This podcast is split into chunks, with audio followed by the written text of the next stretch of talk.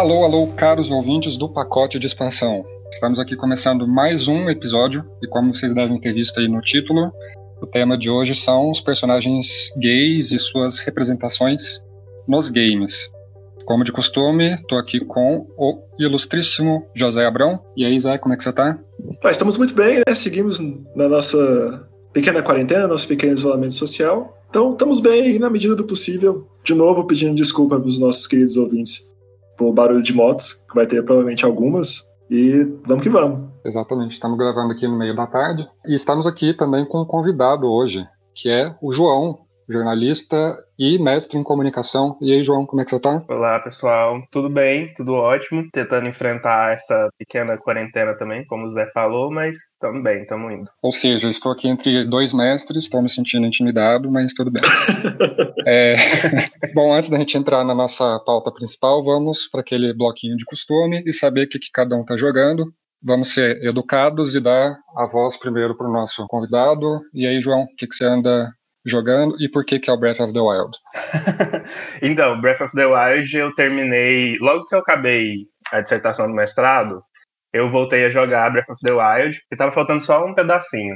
E aí, depois de 165 horas, eu consegui terminar a história principal. Ainda tem algumas coisinhas para fazer. Mas o que, eu tá, o que eu tô jogando mesmo são títulos da série Final Fantasy. Estou tentando, é um projeto pessoal, estou tentando jogar todos os jogos é, principais. Então, eu joguei o 6 recentemente, depois o 13.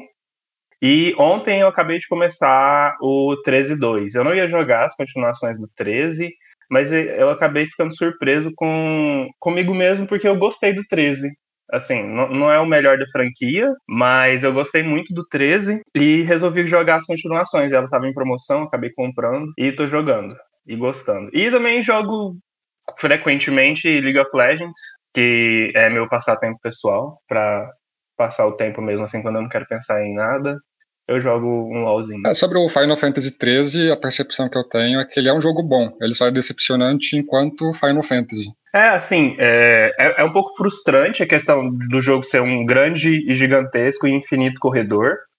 E só no final do jogo é que você consegue é, ter acesso a um, um, uma área um pouco mais expandida, mas é um momento muito pequeno do jogo e mais um post-game também você vai poder aproveitar de fato esse lugar. Mas assim, como eu, como eu joguei ele já com, com essa percepção, já sabendo que eu ia encarar, então não foi um processo tão decepcionante. Eu gostei muito dos personagens, o desenvolvimento dos personagens é muito bom. Todos os personagens são muito bem desenvolvidos. Então isso me, me cativou bastante, os personagens em especial. Beleza. E você, Zé? Tá, essa foi uma semana atípica. Eu, na verdade, não joguei nada essa semana, mas continuo também nessa missão do Final Fantasy XII, que eu já acabei de deixar, eu já deixei o Doom de lado completamente. É, tô 100% envolvido pelo jogo. Mas aí teve essa peculiaridade que essa semana eu não tive meio que tempo de sentar e jogar de verdade. Mas tecnicamente ainda estamos no 12, porque né, é, um, é um joguinho pequeno de 70, de 70 a 100 horas de duração. Então eu imagino que até o final dessa temporada vai ser meio difícil sair dele, a não ser que eu decida intercalar com alguma outra coisa. Bom, eu por minha vez resolvi encarar o Destiny 2. Olha só. Pois é. Eu vira e mexe me dá uma vontadezinha de pegar um jogo de tiro. Eu tava com algumas opções aí, que era o Destiny, eu tô com todos os Bioshocks no PlayStation. Tinha, eu também tô com The Division 2. Eu fiquei pensando qual deles que eu pegava, resolvi pegar o Destiny. Que ele já, ele já me despertava uma curiosidade, porque ele tinha um quê ali de, de RPG. Ele não era só um jogo de tiro por jogo de tiro, tinha aquela questão de você mudar seus atributos, com armadura, essas coisas. E eu resolvi encarar. Eu tô jogando só o modo campanha, tô jogando sozinho. Uhum. É, não entrei em, raids, nada. E eu tô curtindo. Ele tá suprindo essa, essa minha vontade, essas minhas necessidades, digamos assim. Agora, o que eu reparo é que ele é um jogo muito pouco ou nada acessível para quem tá chegando. Ele, ele não dá mínima para quem tá começando agora. Ele é tipo a Suzana Vieira. Sim. Eu não tenho paciência para quem tá uhum. começando. Os menus, assim, são meio complicados, você tem que ir meio que descobrindo na marra. A, a história também eles te jogam ali, eles te apresentam personagens como se você tivesse a obrigação de saber quem eles eram. E aí você é literalmente jogado no meio da guerra ali que tá rolando. O jogo tá grátis, né? Faz alguns, alguns meses já que ele tá gratuito. Sim. E tem, tem três campanhas que são de graça e tem duas que são pagas. Eu tô pegando essas três campanhas gratuitas, eu tô na primeira ainda. E assim, é, é o que eu tô falando, eu tô bem perdido na história, conforme vai avançando, eu vou pegando o, o contexto geral das coisas, mas assim, relacionamento dos personagens, não, não manjo nada. Uhum. É, o, o, que eu sei, assim, que eu entendi por cima é que surgiu o Viajante, que é uma bola gigante do espaço, que ela meio que escolheu a Terra para proteger, para desenvolver alguma coisa assim, e que essa, esse viajante ele é, dá, dá luz para alguns, dá luz assim, literalmente luz, não é aquele pare, mas ele dá luz para alguns seres que são os guardiões que eles se tornam imortais. São os jogadores, né? Por isso que eles revivem constantemente. E aí tem um vilão principal dessa campanha que eu tô jogando, que ele que é da Legião Vermelha, é o chefão da Legião Vermelha, e que ele quer essa luz para ele, ele quer ser escolhido pelo viajante, e para isso ele quer destruir tudo, e é aquela coisa de sempre. Mas aí no meio disso tudo tem os tem outras raças alienígenas, tem os Vex, tem os possuídos, tem os decaídos, tem não sei o que, que eu não faço ideia de quem são, de onde vieram, o que comem, como se reproduzem, mas eles também lutam entre si e eu sei que, é, eu sei não, eu imagino que nas próximas campanhas vai contar mais um pouco e é isso assim, eu vou... Eu joguei algum, o do SN2 um pouco e eu tenho um sentimento muito parecido com o seu, eu me envolvi muito com o lore dele. É meio que nem você falou. Se você não for no YouTube assistir um monte de vídeo, ou entrar nas wikis e ler um monte de coisa, você vai permanecer perdido. É. Eu gostei muito da, da, do lore do jogo. Eu gostei muito do jogo. Ele joga bem. Ele é um jogo muito bonito. A parte single player dele é interessante. E eu também não me engajei na parte multiplayer ampla. Eu me engajei nas coisas que acontecem casualmente, tipo evento, uhum. É, esses trem que você só entra, faz e sai, sem precisar ter um, um clã, sem precisar ter nada. Mas eu acabei parando de jogar e por dois motivos. O primeiro é porque, como ele é um jogo multiplayer com atualizações constantes, ele ocupa muito espaço no HD do PS4. Uhum. Então ele acaba impedindo que você coloque outros jogos. E o outro motivo, na verdade, é que tirando a parte single player da história, o, o que você ganha com o resto é muito similar a jogos online no estilo Diablo, que são itens, são emotes, são personalizações. Uhum. E depois de um certo ponto, aquilo não tem muita graça. para mim, pelo menos, como jogador. É, eu tô aqui jogando a campanha para ver. Para ver sim, na verdade eu não quero que ele acabe me, me seduzindo para jogar online, mas é uma possibilidade, então estou avaliando aí se, se eu vou querer jogar, mas por enquanto eu estou satisfeito só com a campanha. Não vejo. Até porque jogo online eu já tenho o suficiente para jogar, já tenho Smash aqui, já tenho Overwatch, tá de boa, não quero viciar em mais nada por enquanto. Vamos para o assunto principal? Vamos. Então, sobe a vinheta.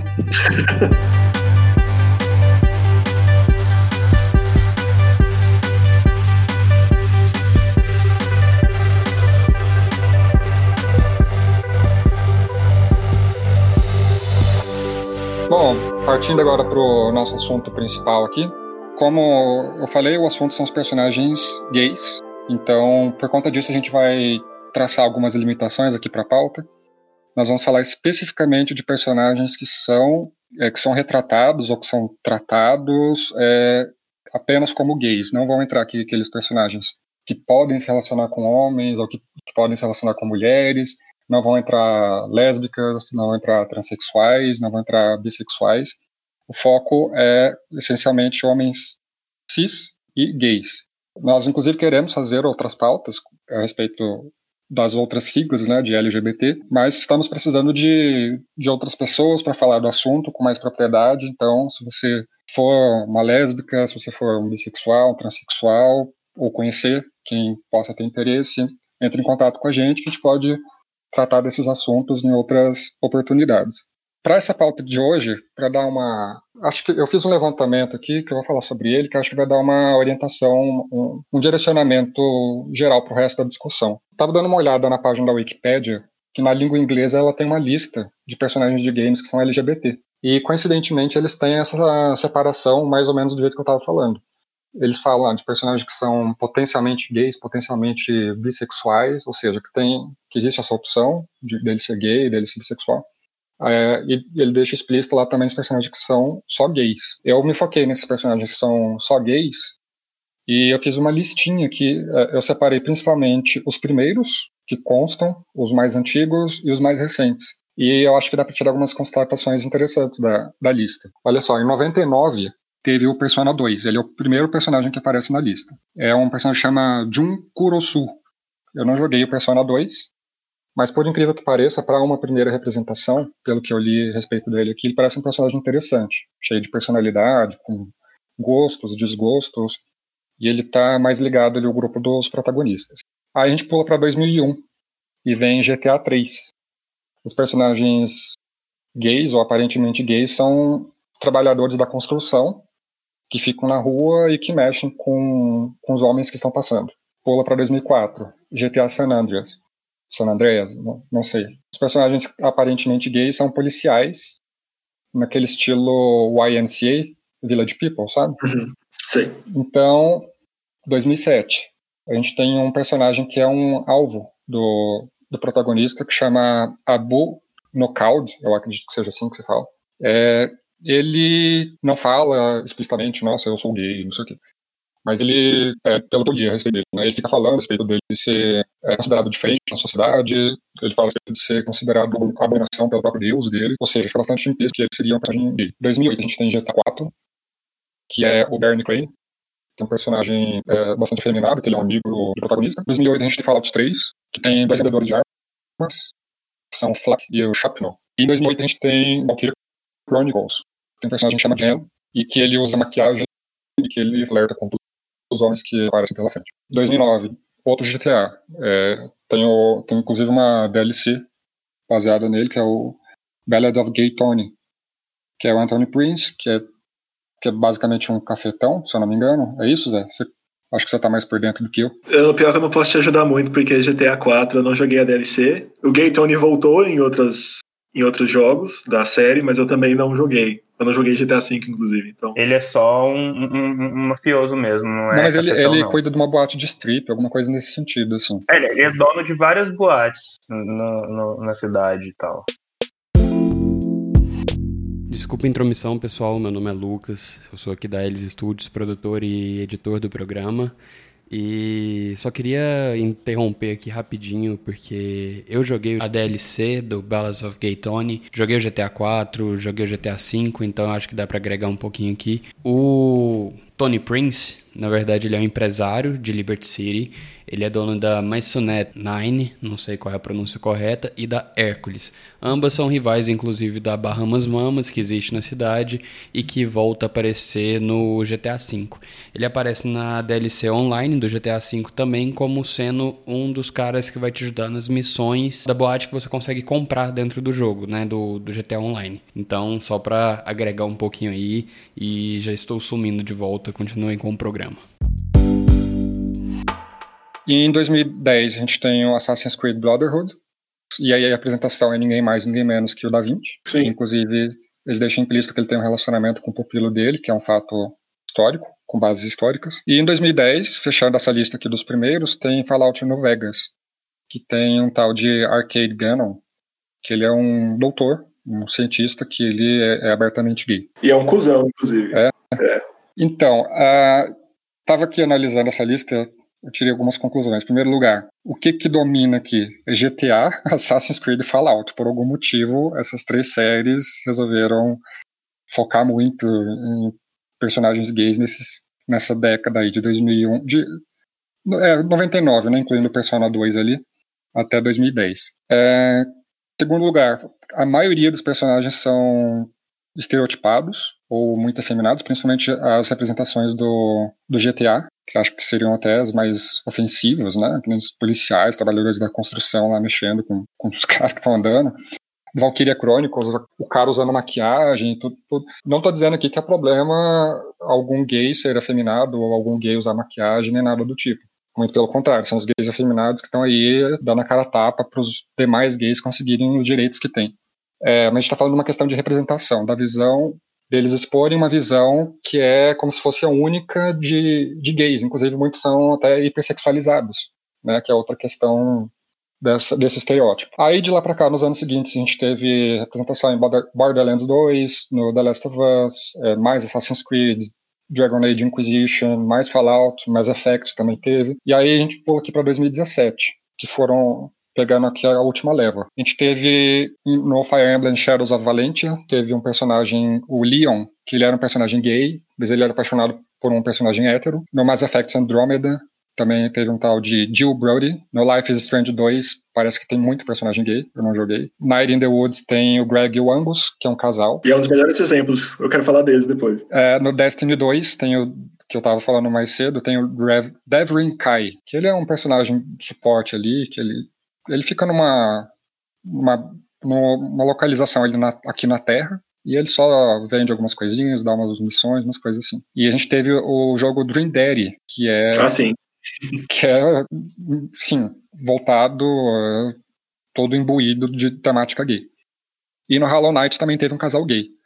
Ou seja, 2017 foi um ano bastante prolífico. E de, teve personagens de todos os tipos. Teve varia, é, personagens novos, personagens velhos, teve é, bears, teve twinkies, teve assumidos, enrostidos, casais, teve de tudo. Só que em 2018 a gente teve uma representação no We Happy Few e só. Em 2019, no Apex, teve um personagem chamado Mako Gibraltar, só que a representação dele como personagem gay só aparece num, no perfil dele, que menciona um namorado. E é isso. Uhum. Em 2000 e a gente pulou para 2020 e a gente teve alguns personagens gays no jogo AIDS, que é da, da Supergiant Games, que foi mesmo que fez o Bastion, fez Transistor, e só. E assim, o que, que, que, eu estava analisando? De 2017 para cá, a representação, a representatividade melhorou muito. Na representação mesmo. É, existe uma variação de personagens, de personalidade dos personagens, é, mas em geral eles ainda continuam muito pouco relevantes, que nem esse Devin Kai do Destiny 2 que eu tava falando, ele não faz nada. Ele é um em um milhão de personagens suportes que aparecem ali. Então é isso, é, melhorou a apresentação, é, mas é, tem muitos, muito, muito pouca importância muito enredo, e muitos não são assumidos também. É, a melhoria aparentemente foi mais quantitativa do que qualitativa, né? então não nos pressione, tá? Hum. O que acaba transparecendo com essa lista, com esse levantamento que você fez, né? que é um, um, uma importância com colocar, mas não como colocar esses personagens e como desenvolver esses personagens. Uhum. Das minhas anotações, eu tinha fechado uma, uma citação que eu acho que ela resume, vai resumir e pautar o cerne de toda essa discussão é de um cara que chama Edmund Chang. Eu não lembro agora de qual livro que é, eu acho que é de um livro de 2017 também. Eu acho que é esse livro que chama Queer Game Studies. É uma coletânea zona, tem vários autores. E ele resume a situação falando que a representatividade queer em jogo, hoje em dia, ou pelo menos nessas duas últimas gerações, é basicamente vitrine, ele chama de vitrine. É, é tudo uma questão muito binária no sentido de é gay ou não é, se é uma escolha do jogador ou se não é, quais são os limites impostos, e que geralmente não vai a lugar nenhum. É, eu, eu gosto muito dos exemplos da BioWare, porque ser gay nos jogos da BioWare, no geral, é muito irrelevante. Desde o Dragon Age Origins ou no Mass Effect, sabe? Uhum. Tem um personagem gay, entre aspas, porque o jogador escolhe que ele vai ser gay e aquilo faz zero impacto na história, tanto no geral quanto no, na história do protagonista. Não, não chega nem a ser uma questline, sabe? É só. Então, você quer pegar esse cara aqui? Você pode, e, e, meio que para aí, não tem, um, não tem nenhum, nenhum grau de desenvolvimento ou profundidade nessa possibilidade. É, o, na minha percepção, assim, eu não, não acho que seja um problema o jogo não, não abordar, não ficar tratando demais essa questão da, da sexualidade. Então, nesse caso da, da Bioware, eu não vejo problema nesse tipo de situação é, trata o personagem como se fosse um personagem qualquer, mas que por acaso ele pode se relacionar com homem, você pode fazer ele se relacionar com homem. E eu acho que tá uma abordagem mais interessante. E o próprio jogo, é, os próprios jogos do Dragon Age, eles discutem essa questão, mas é, eu vi mais com relação a transexuais, né? Que tem uma personagem transexual num dos jogos da série, eles questionam, ah, mas por que, que você se veste igual homem? E aí o jogo levanta essa, essa discussão e a personagem consegue se expor. Tem outros personagens que defendem é, é, é uma, um transexual homem, ou seja, uma personagem que tem sexo biológico feminino, mas que se sente e se porta como homem. Eu queria adicionar outra coisa, assim, pra, porque né, alguém pode ouvir e falar pra gente que ah, vocês não fizeram o dever de casa. Uma coisa legal, entre aspas. Não, entre aspas não, legal realmente, que a, o Dragon Age fez, foi que no Inquisition, uhum. em vez de ficar nesse negócio de opções, eles incluíram dois personagens que são estritamente gays. Sim. No caso masculino é o Dorian, que é um mago, e que eu achei uma iniciativa uhum. muito legal, mas que também entra nesse probleminha que a gente mencionou, de que ele é muito flamboyant, ele é muito afeminado e afetadaço. Uhum. Então, por que que você decide fazer o personagem afetado ser o personagem que é exclusivamente gay? Uhum. Entende? Então, é, é, muito legal e ao mesmo tempo é tipo assim, putz, mas só porque ele é gay ele vai ter que ser o, o mais afetado? É. essa questão da que você estava mencionando a respeito da, da sexualidade não fazer diferença é, é muito uma discussão que, que eu tenho visto com relação a filmes também. Que muita gente fala que que quando retratam personagens gays, geralmente é para falar a respeito, ou, ou, o personagem é irrelevante, estereotipado, ou é, pra, é focado na questão da homofobia. É, que, que, falta representação assim, para mostrar um personagem com, né, vivendo a vida dele normal. E, então, é, é, como você mencionou sobre os casos da, da Bioware, eu não vejo problemas da sexualidade não ser abordada. É, pelo contrário, assim, eu acho que é importante que você possa jogar com esses personagens e eles relacionar com quem você, se quiser, você se sente mais é, representado, você se sente mais identificado com relação a isso. Sem essa obrigação de, de ficar focando na questão da, da, da homofobia, qualquer coisa do gênero. É, eu, eu entendo que o, o que o Zé uhum. falou, dessa questão dele se incomodar com ser só apenas uma possibilidade, porque assim, é um problema de desenvolvimento de personagens, né? Eles, eles deixam é, esse desenvolvimento para o próprio jogador, eles lavam as mãos. Uhum. Mas essa questão que você que você abordou é o que eu valorizo mais, sabe? Tratar a homossexualidade como uma apenas mais uma característica e não a característica principal do personagem. Uhum. Né? Que ele ser homossexual não seja, uh, não defina ele os jogos da, da, da fazem, sabe? Que eu acho bacana também. Eu também acho, eu não acho, não acho que seja exatamente um problema. De fato, é, é uma forma de deles lavarem a mão, deles não precisarem desenvolver um protagonista que seja gay e desenvolver um enredo que insira isso, e é isso que a cabo né, de mim que tô jogando. Mas é uma possibilidade bacana. Uhum. Pegando isso aí que você falou, acho que vai, isso tá amadurecendo, né, narrativamente nos jogos. Parece que nesses exemplos anteriores, é uma questão quase pendular, né? De que ou não se toca no assunto, né? O que pode ser bom, ou se não, aí já bota muito foco em cima disso. Uhum. Que, também não é, que também é um problema, também é um. acaba sendo estereotipado de alguma forma, seja dando foco em uma temática homofóbica, ou em como aquilo ali, ou como o personagem é tudo aquilo, é só aquilo ali, né? Exatamente. É, o que mais me, me incomoda, de fato, é a questão da, da estereotipação de tratar os personagens, é, retratando todos os personagens gays como se fossem efeminados, como se fossem hipersexualizados. Muitas vezes alguns personagens têm uma tendência histérica, como são a maioria disso que eu tô falando, desses atributos que eu tô falando, se encaixam nos personagens do GTA, por exemplo. Tudo meio que se encaixa ali. GTA tem um problema que também entra no campo de sátira, né? A gente não sabe até que ponto não é uma hipérbole 100% intencional. É, mas aí se, se cria essa dúvida, é porque tá faltando uma. tá tendo uma falha de comunicação ali. Talvez eles não estejam conseguindo passar essa crítica da forma mais apropriada.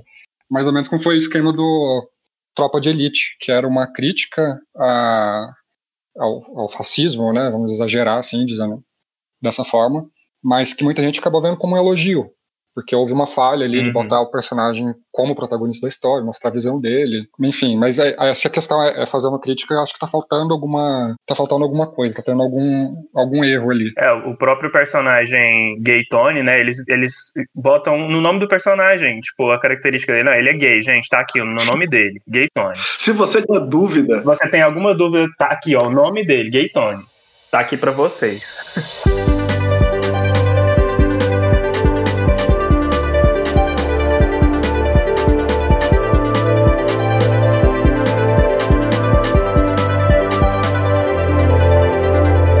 Ô, João, tem algum personagem assim que você acha que dá pra gente mencionar como um exemplo que te, que, que te satisfez, que te deixou, que te agradou nesse sentido de composição de personagem? Então, na verdade, assim, eu tentei fazer uma busca mental de jogos que eu joguei que tinham personagens é, homossexuais, assumidos ou não.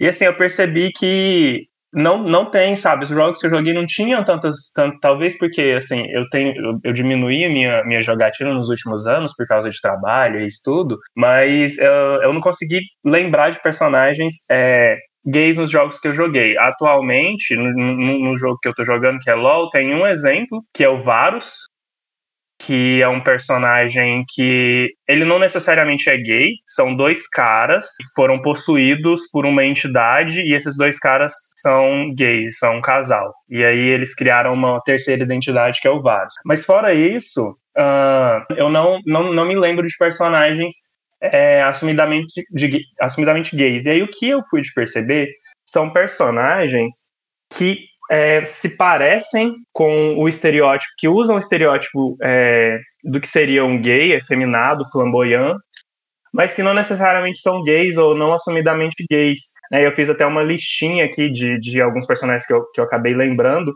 que é o, o Bolson de Breath uhum. of the Wild, uh, o Ilima de Pokémon Sword, de Pokémon Sun Moon, o Wallace também de Pokémon, é, o Vega de Street Fighter, e o Benimaru Kaido e o Ash de The King of Fighters, sabe? São personagens que eles têm uh, esse jeito flamboyant e que na, eles me faziam querer que esses personagens fossem gays, sabe?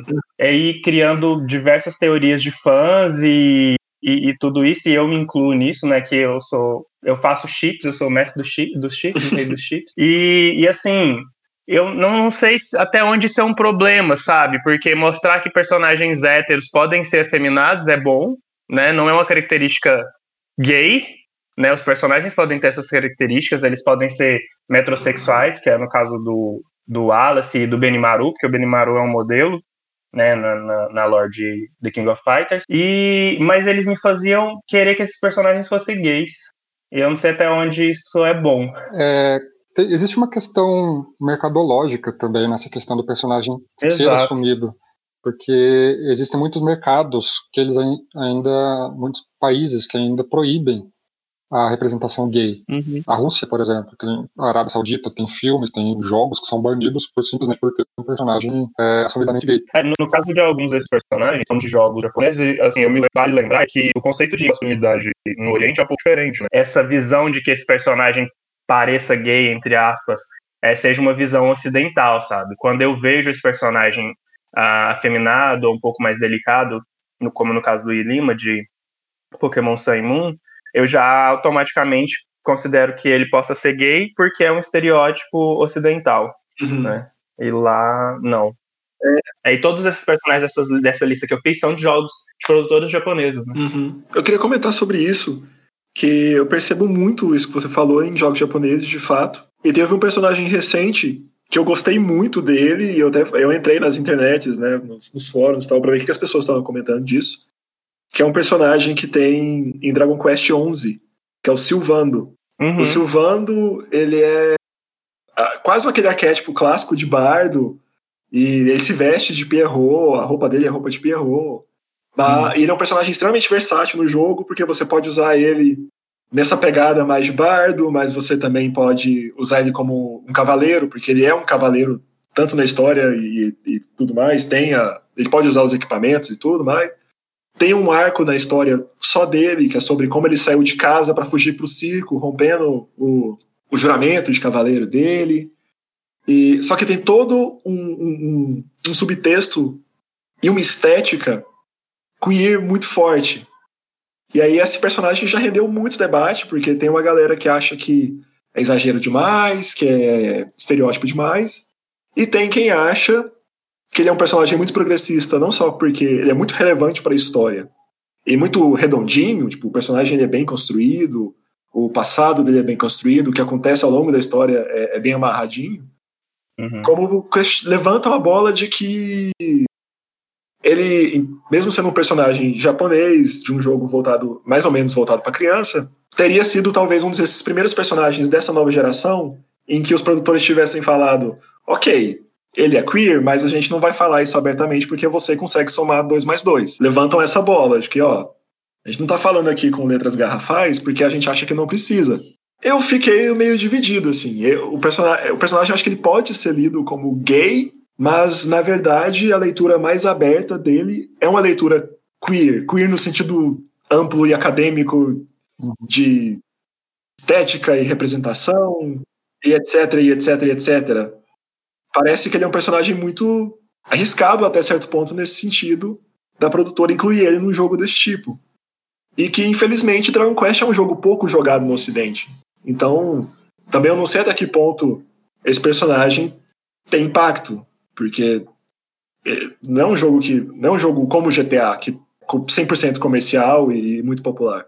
É, eu também separei uma listinha com algumas representações que eu considero positivas. Eu vou começar justamente pelo Bolson, que eu tinha colocado aqui, que o João acabou de citar, do Breath of the Wild. E o interessante dele é que ele é um, um personagem muito efeminado.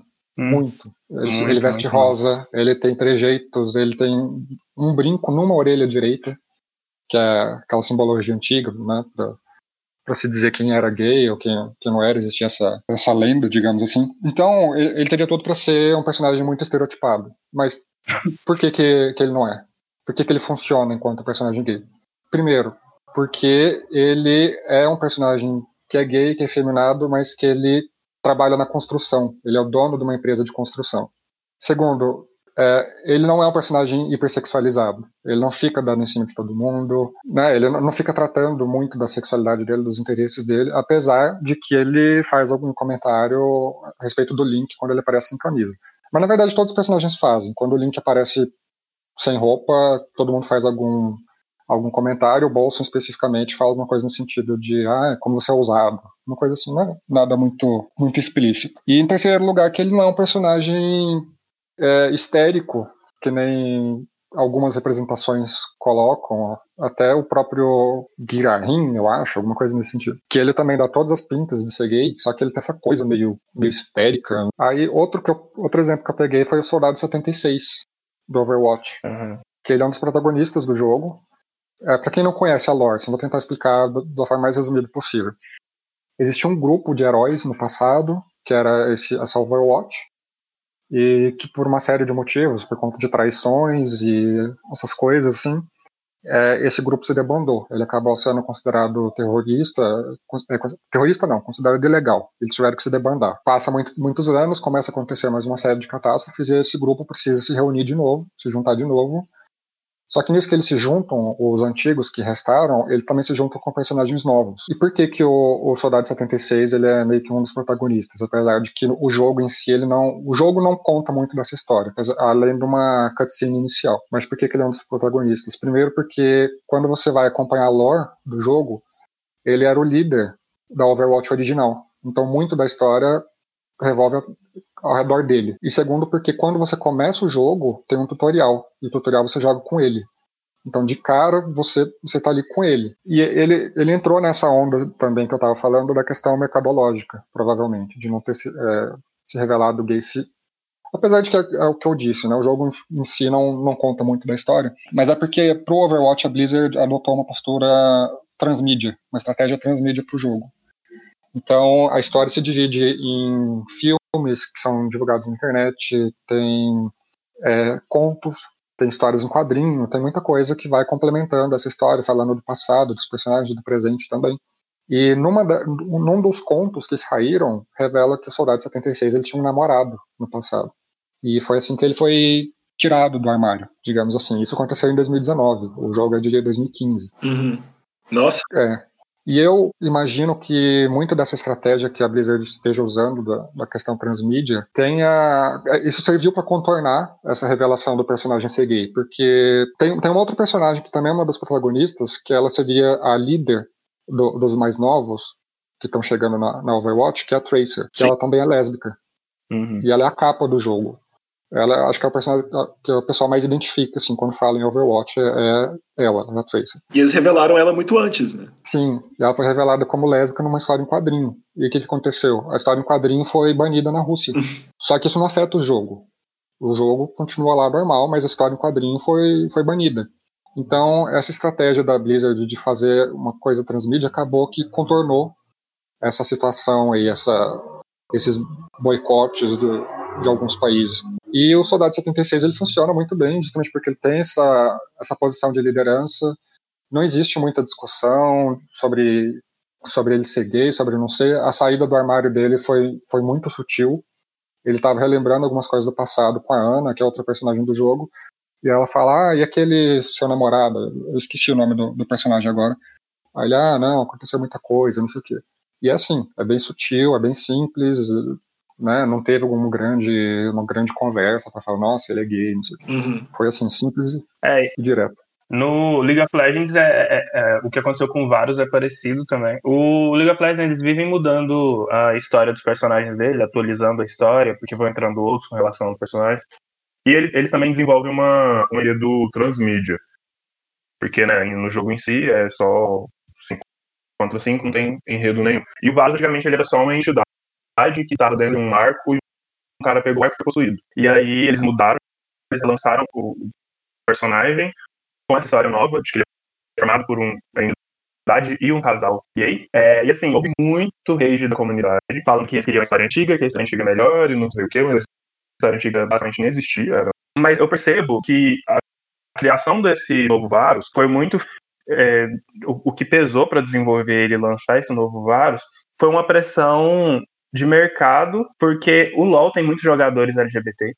Né? Existem grupos gigantescos no Facebook e em outras plataformas da, de comunidade LGBT que joga é, League of Legends. Então eles resolveram lançar esse personagem. Mas é, a história dele não é contada dentro do jogo, pra, da mesma forma que Overwatch não, não haver boicote e tudo mais. E é, apesar dele não ter sido banido, essa história, e- ou o jogo ter sido banido em alguns outros países, na Rússia eles mudaram a história dele. Ele continua sendo uma entidade formada por três indivíduos, mas lá é, não é um casal e sim dois amigos. É, pra- é, são dois amigos. Tem um, tem um vídeo genial, assim, de um- uma dupla, um homem e uma mulher, não sei se eles são um casal, russos que eles fazem reacts de jogos. E aí eles estão fazendo react do relançamento do Varus, né? E aí tem toda uma cinemática e tal que mostra a história do, do casal. E aí, assim, é, é visível o desconforto dos dois no momento em que. Tem um momento do, do vídeo que os dois. Eles não chegam a se beijar, mas eles quase se beijam. Eles só encostam a testa um no outro, o casal. Ah, e aí, assim, é, é visível o desconforto dessas duas pessoas, desses dois russos, analisando o vídeo. Mas o jogo não chegou a, a ser banido lá. Mas, assim, é um personagem bastante popular, bastante popular no jogo, e é um, um representante da, da comunidade gay no jogo, um dos poucos, na verdade. Além dele, existe só mais uma outra personagem, que é a Nico, que é mais recente, foi lançada em 2019, se eu não me engano. E que no jogo e na história, na lore do jogo, ela não é abertamente lésbica. É, a gente sabe que ela é lésbica porque o, o cara que criou a personagem, ele falou no Twitter que ela é. Mas no jogo em si, na lore do jogo, ela não é. Em League of Legends, que é uma comunidade gigante e famigeradamente tóxica, é importante. Sim, é, é, é positivo, é bastante positivo. Eu comecei a me interessar pelo jogo por causa desse personagem. É porque quando foi lançado, quando a história dele mudou, diversos sites é, de games e não de e não só de games de entretenimento deram bastante destaque para isso e para todo o, o hate que ele estava sofrendo também. Uhum. É, e aí eu me interessei pelo jogo por causa da lore, por causa desse personagem. Foi aí que eu comecei a jogar o jogo. A revelação da Tracer do Soldado 76 também causou mó bafafá. Né, o pessoal Sim, com raiva, falando que não ia jogar mais com o personagem, como se fizesse alguma diferença dentro do jogo. O Aham. jogo não cita nada da história, assim, além da cutscene inicial. E o povo ficou muito indignado, mas É, exatamente. No, no LoL, os personagens têm falas durante o gameplay, mas nenhuma delas é relacionada à sexualidade do personagem. A Nico tem uma suposta fala que ela, que ela é, mostra o sentimento dela por uma outra personagem, mas assim, é tudo suposição, é tudo muito subjetivo. Mas o Varus mesmo, que é o personagem abertamente é, gay na lore, é, ele não tem, dentro do jogo não faz diferença nenhuma, nenhuma, nenhuma. É, Uhum. outro, outro exemplo que eu queria trazer é do The Last of Us, que a gente tem um casal, o Bill e o Frank. Bill, caramba! É, eles fogem completamente de todo o estereótipo. Sim. E eles também têm essa saída de armário bastante sutil. Bom, o Bill é um personagem que, que o protagonista, o Joel, conhece há muito tempo. Eles acabam se reencontrando. Ele, o, o Bill deve alguns favores pro Joel. E eles acabam se encontrando num determinado momento, porque o Joel precisa da ajuda dele. No meio dessa história, se acaba descobrindo que, que o Bill perdeu uma pessoa importante, que era o Frank. Ah, o jogo não deixa explícito em momento nenhum que eles tinham um relacionamento, eles não falam, nossa, namorado, o quê. Mas o Joel fala, nossa, eu lamento pela, pela morte do Frank, essas coisas assim. Até então poderia ficar passível à discussão, essa a sexualidade do Bill, qualquer coisa assim.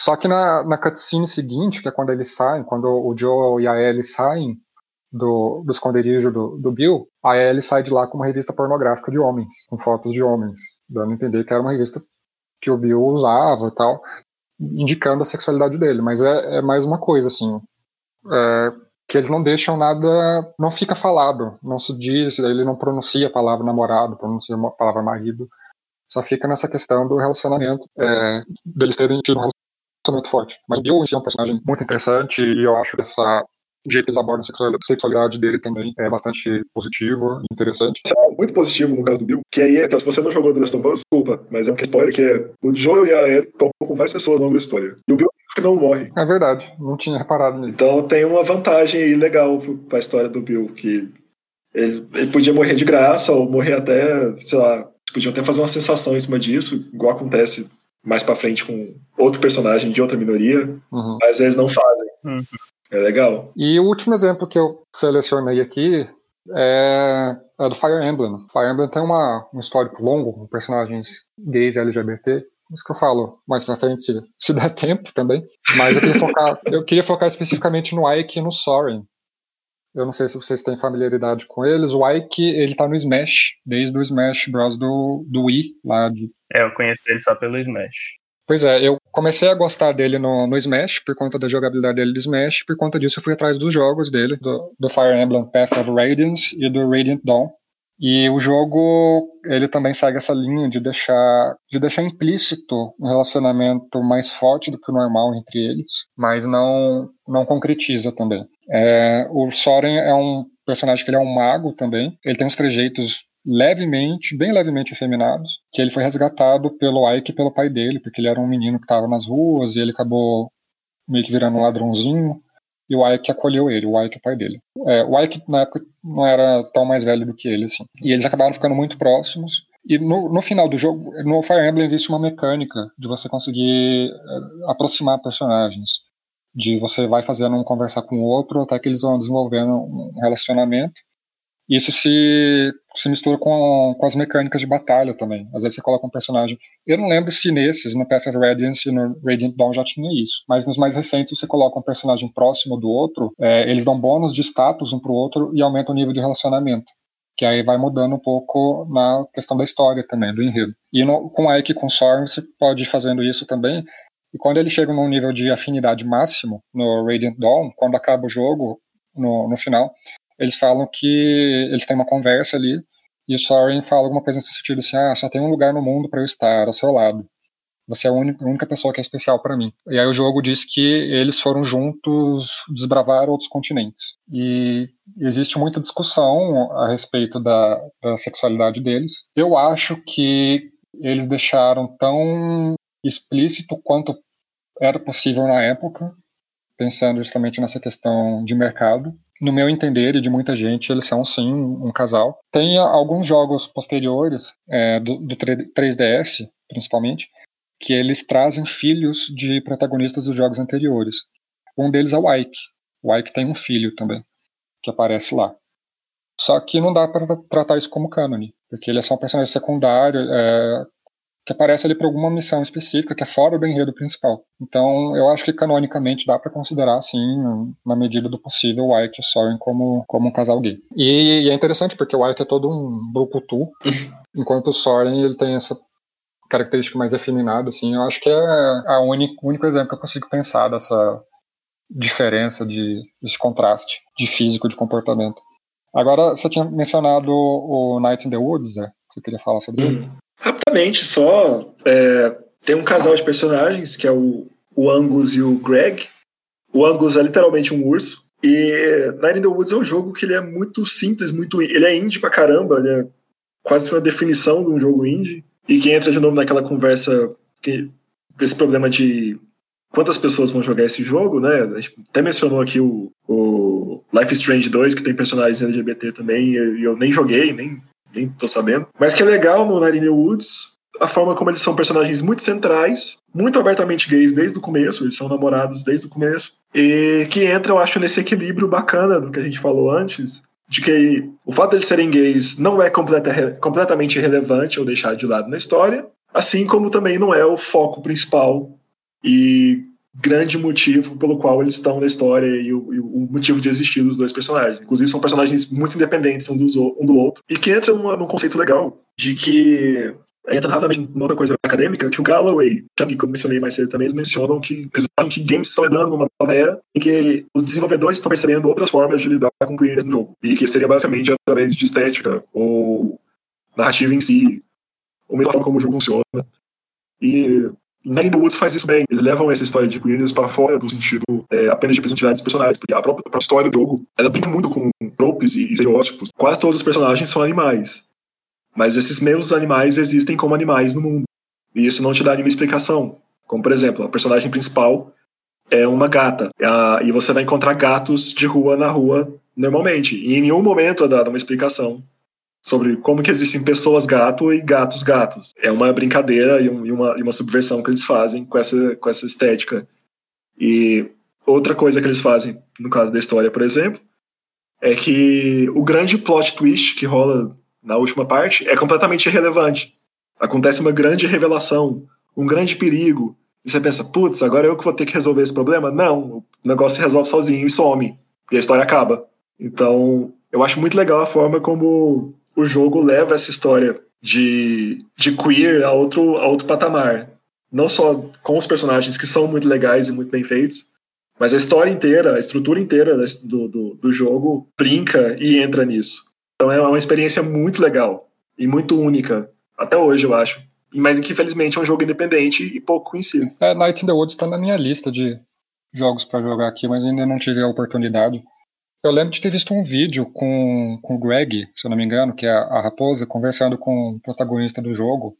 Ele está justamente discutindo o relacionamento dele com, com Angus, mas falando de um jeito muito bonitinho, assim, falando, nossa, eu tenho medo de não ser suficiente, de de não ser uma boa pessoa, e não sei o que, eles estão discutindo isso na beira de um lago. E aí, de repente, eles começam a, a fazer uma zoeira, começa a falar sobre o Angus, nossa, mas é que eu gosto tanto do Angus e não sei o que. Fora que ele tem uma bunda muito bonita, né? Aí o outro é, realmente, ele tem uma bunda muito bonita. Fala, ah, eu não gosto que você fique objetificando meu namorado. Aí ele, não, mas é sua bunda. E eu achei, eu achei muito legal essa conversa, assim, tratando. Eles trataram a questão que estavam discutindo ali de um jeito bastante sensível e foram pro levaram para um lado humorístico e em nenhum momento a questão da, dele ser gay foi tratado com alguma diferenciação, assim, porque ele estava lidando com o melhor amigo dele ali. Eu achei muito bacana mesmo. Tomara que eu consiga jogar em breve. Então, só é, um outro exemplo parecido com o último que você deu a respeito de Fire Emblem, que fica no subjetivo, é o Flint e o Volkner de Pokémon Diamond, Pearl e Platinum. Não sei se você vai se lembrar é, que em diversas falas dos dois, principalmente do Volkner, é, dá a entender de que eles têm sim um relacionamento. É, em uma das falas, uh, quando você conversa com o Volkner, ele e você pergunta sobre o Flint para ele, ele fala: minha relação com o Flint é, certamente não tem nenhum amor perdido nela. Entre outras falas que, que dá a entender que os dois são um casal. E assim, é, e o que, que eu quero é, ir com isso? né, a importância do, do fandom para o desenvolvimento desses personagens desse relacionamento. Porque, assim, para mim e para uma série de outros fãs da, da franquia de Pokémon, é, fãs LGBT de grupos que eu participo, eles são sim um casal e são representações importantes é, da comunidade gay dentro do jogo, sabe? Por causa desses pequenos detalhes subjetivos, sabe? Uhum. E a gente acaba desenvolvendo dentro do fandom é, esse, esses relacionamentos. Sim. Né? E e, é, é uma, e aí gera uma discussão importante dentro do fandom. Isso acontece muito, né? Muito legal você ter levantado isso de fandom, porque se a gente pensar no primeiro. Na origem de fanfic mesmo, a origem de chip é a Spurk, né? É uma, é uma construção 100% de fandom para fandom e, e, que deu. Uhum. Né, deu gerou todo o resto. Todo o resto existe por causa é. dessa percepção de fã. Silêncio.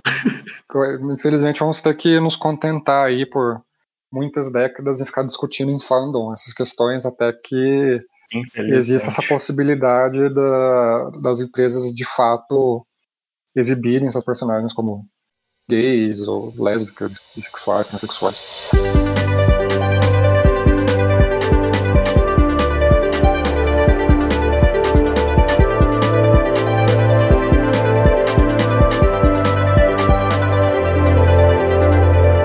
Encerrar, eu queria levantar exatamente essa bola de o que vocês acham do futuro. Estamos com uma nova geração aí para acontecer. O que vocês esperam, imaginam, vai acontecer no futuro próximo, digo, ano que vem, daqui dois anos, nesse, nesse, nesse tema? Ah, eu, eu não espero grandes mudanças em grandes produtoras, não. É, as empresas, ah, eu não, não imagino nenhuma mudança é, breve. O que, eu, o que eu imagino que aconteça é mais jogos indie é, abordando essas questões. Né? Assim, crescimento do, da produção de jogos indies, de jogos independentes, abordando essa questão. Né? É o que eu espero, na verdade. Porque, sinceramente, do, dos jogos, das grandes produtoras, eu não consigo imaginar, não tenho uma boa perspectiva, não. É, eu concordo com o João. Eu acho que os indies vão continuar tocar nessa pauta, mas os estúdios grandes, eles estão mais voltados para a questão mercadológica, questão mercadológica global. Uhum. Então, isso teria que se resolver. É um assunto que teria que ser resolvido na China, na Rússia, no Oriente Médio, eh, na África, em muitos países em que isso ainda é um, não só um tabu, como, como é crime ter esse tipo de representação. Crime. Então, também não vejo isso se resolvendo tão cedo.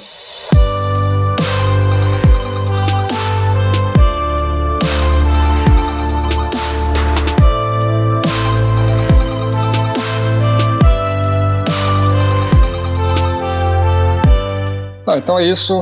Temos aqui nossa pauta. É, muito obrigado a todos vocês que nos ouviram. Obrigado, João, também pela presença. Eu que agradeço. Foi ótimo, gente. Ótimo mesmo. Deixa seus arroba aí, João. Ah, é, é Neo João em tudo. Arroba Neo João em todas as, as redes sociais. Neo igual o escolhido. Isso, mas não é por causa disso.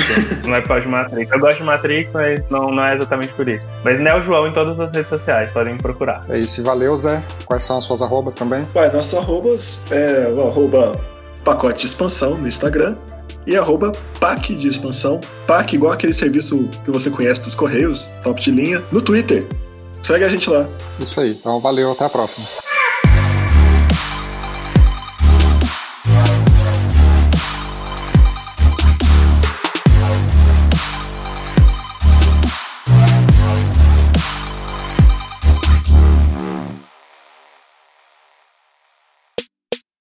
Podcast é produzido e editado pela Elis Studios.